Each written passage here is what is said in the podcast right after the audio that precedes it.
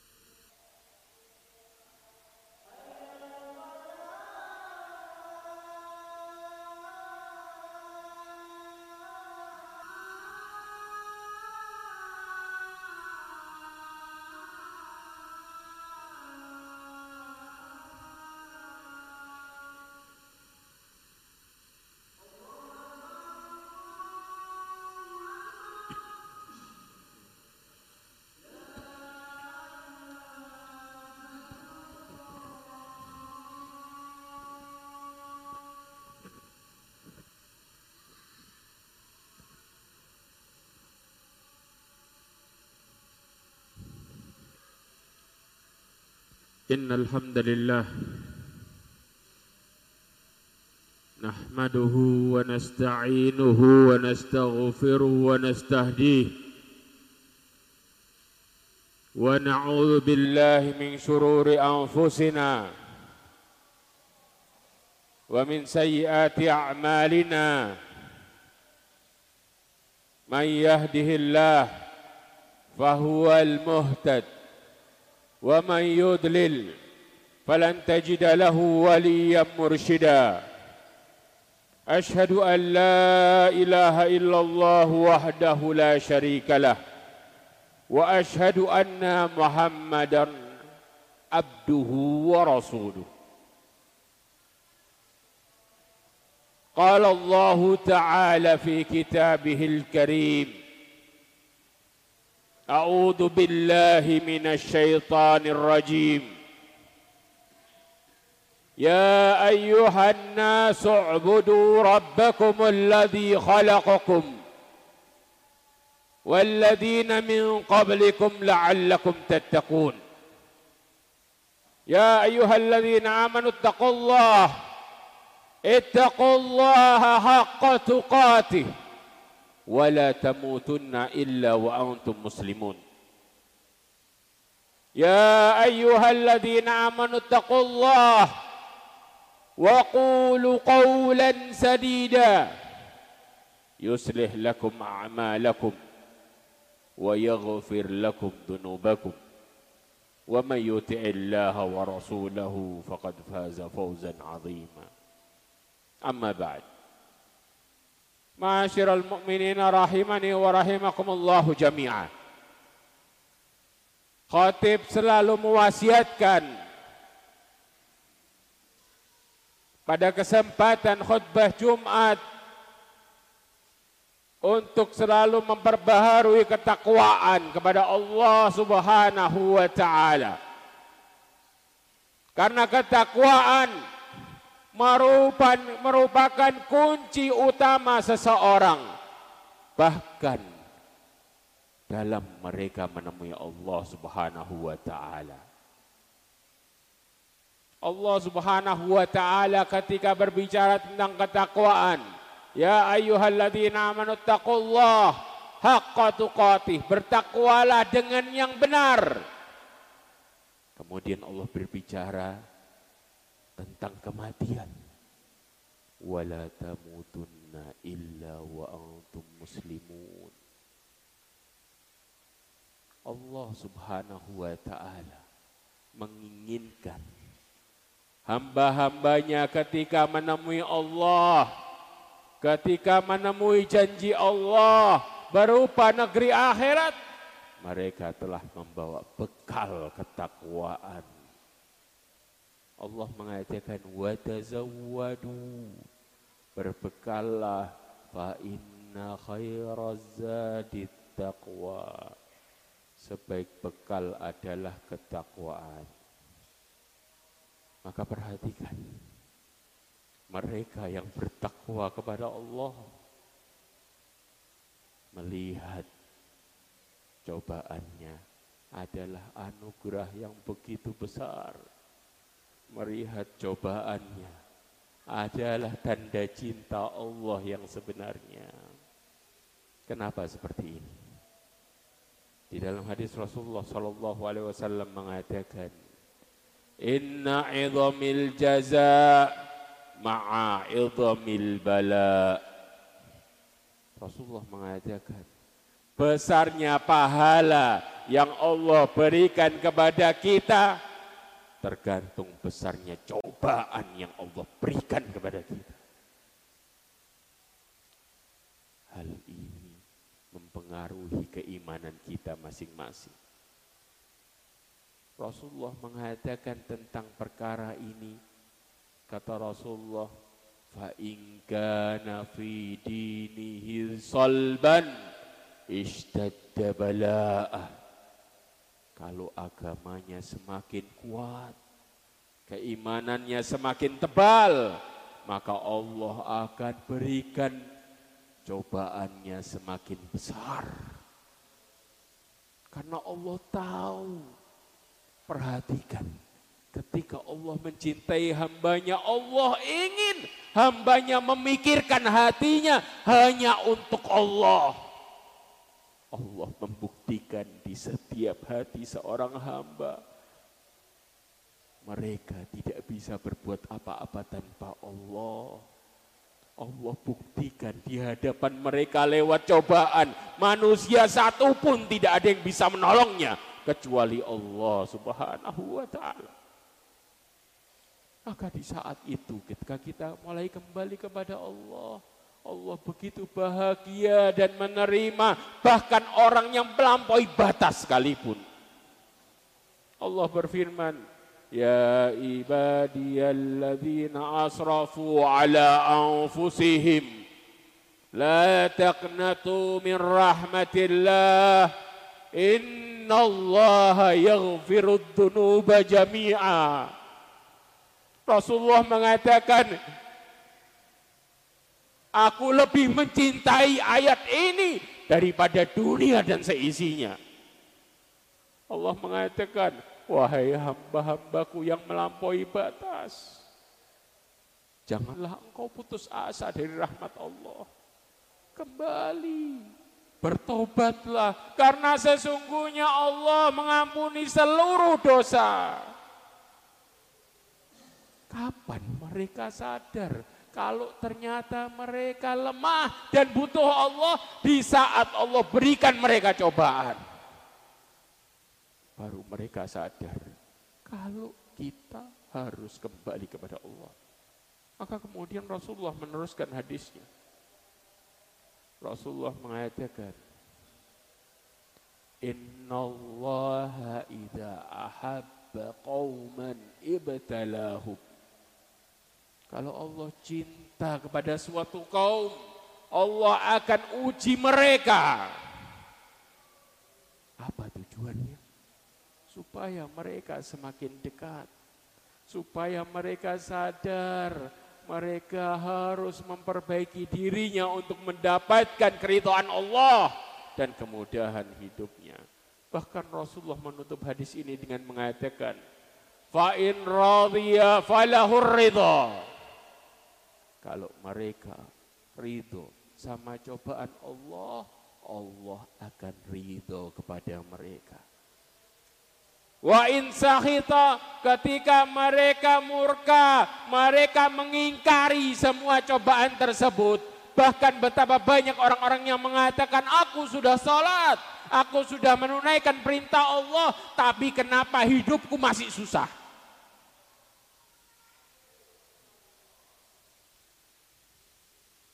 Kata Rasulullah, wa in sahita, kalau mereka ingkar, mereka tidak menyukai perkara tersebut, maka Allah juga akan benci kepada mereka.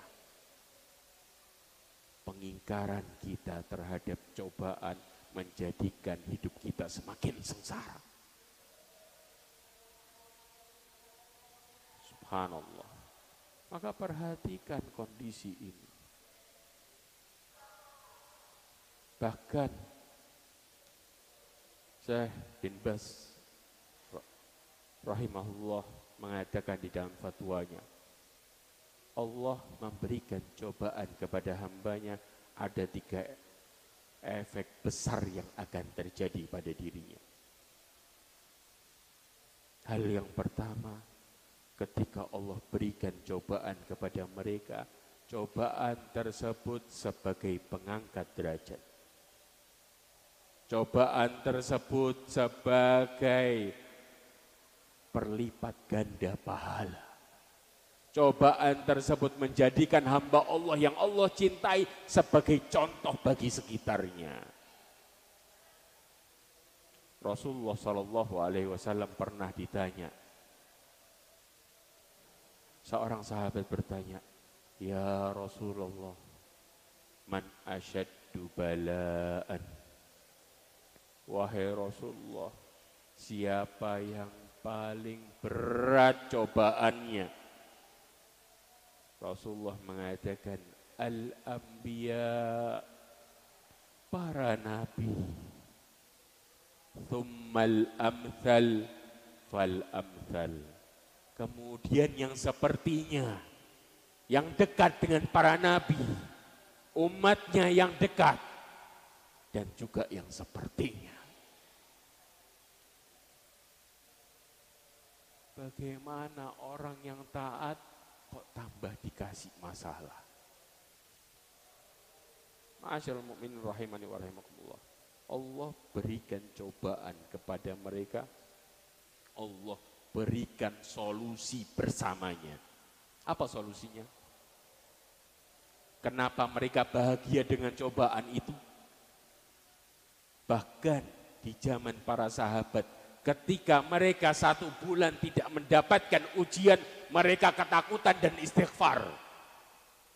Takut Allah meninggalkan mereka.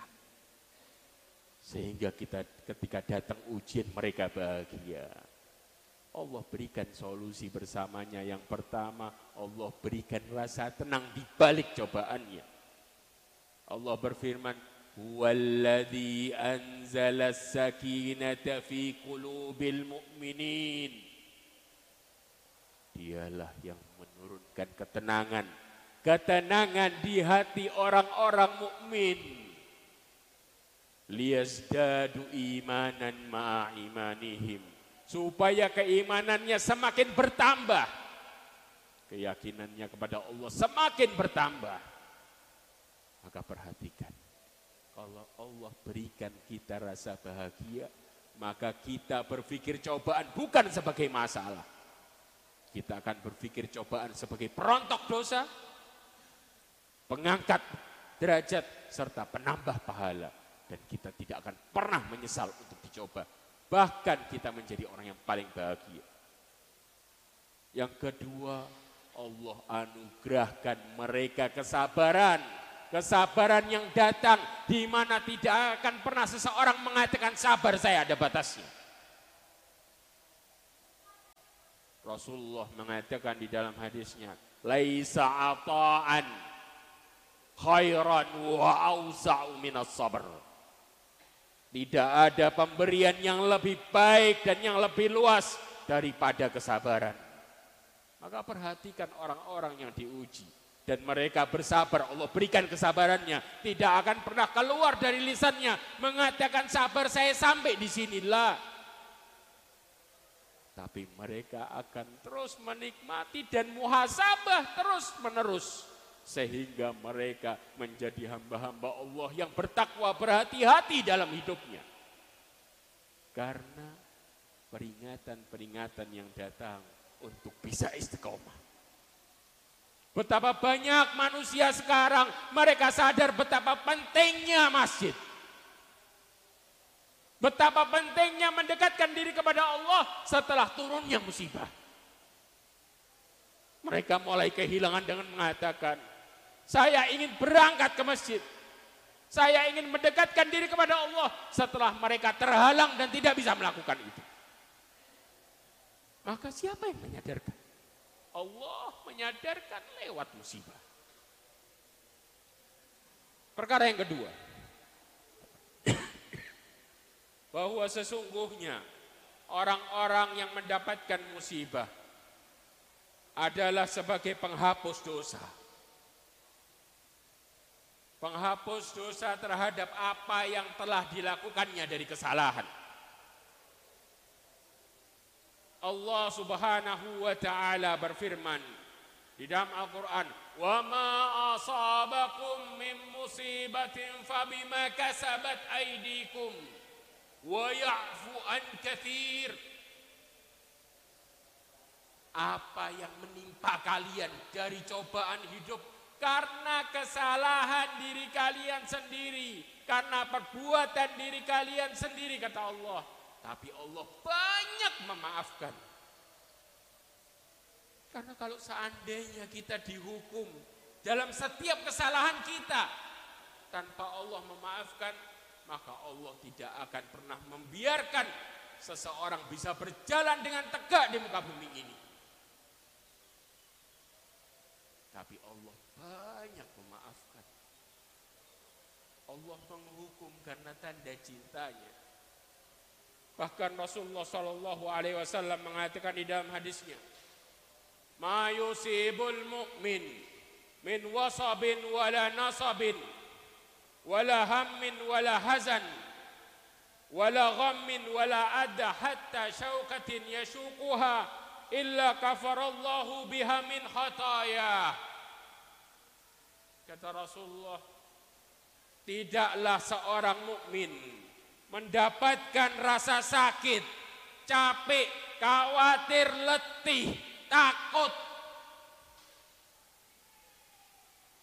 sampai yang menancap ke badannya kecuali penghapusan dosa.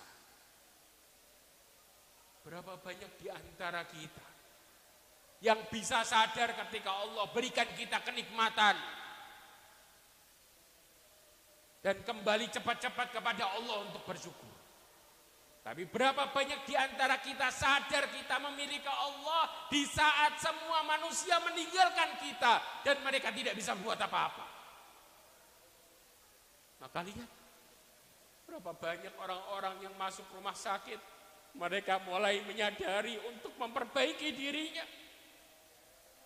Karena mereka tahu, bahkan dokter pun tidak bisa menolong mereka.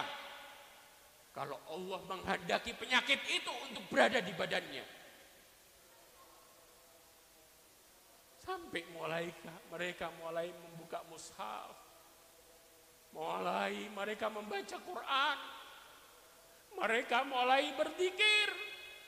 Bahkan mereka berharap kalau seandainya aku dimatikan, aku meminta kepada Allah untuk dimatikan dalam posisi yang terbaik, husnul khatimah. Inilah nikmatnya musibah yang menjadikan kita hamba Allah sadar hidup ini sementara dan kita butuh ridho Allah dalam menjalankan hidup ini. Masyarul mukminin rahimani wa rahimakumullah. Yang ketiga adalah musibah yang Allah berikan kepada kita semua adalah bentuk disegerakannya hukuman Allah ingin ketika kita menuju negeri akhirat Allah ingin dosa kita habis. Allah ingin kesalahan-kesalahan kita bersih. Sehingga kita menjadi hamba Allah yang paling bahagia ketika bertemu dengan Allah.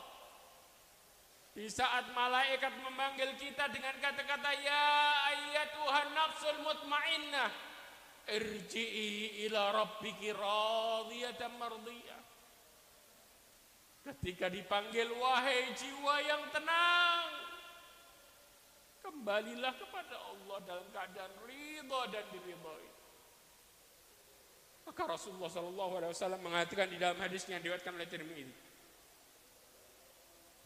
Idza aradallahu bi abdil khaira ajjala lahu uqubatahu fid dunya.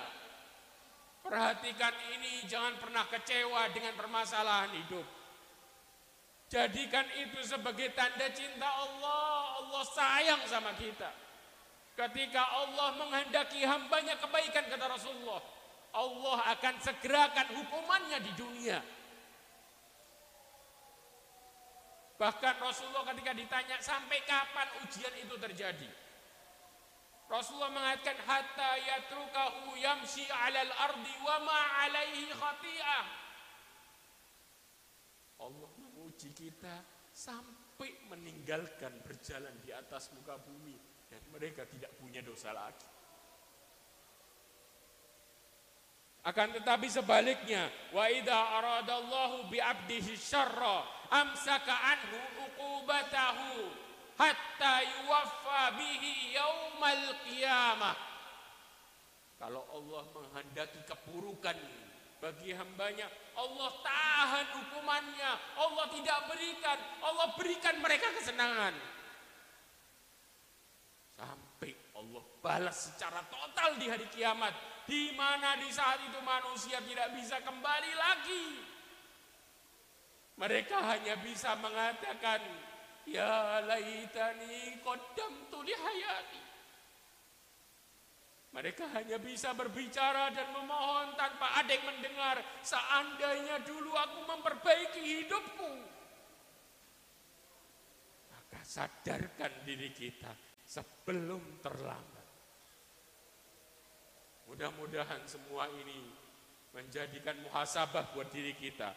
Semangat untuk semakin memperbaiki diri mengedekatkan diri di hadapan Allah Subhanahu wa taala, menjadikan kita hamba-hamba Allah yang perhatian terhadap panggilan Allah Subhanahu wa taala dan rasulnya. Aku qauli hada wa astaghfirullah li wa lakum wa lisairil muslimina min kulli dhanbin fastaghfiruh innahu huwal ghafurur rahim.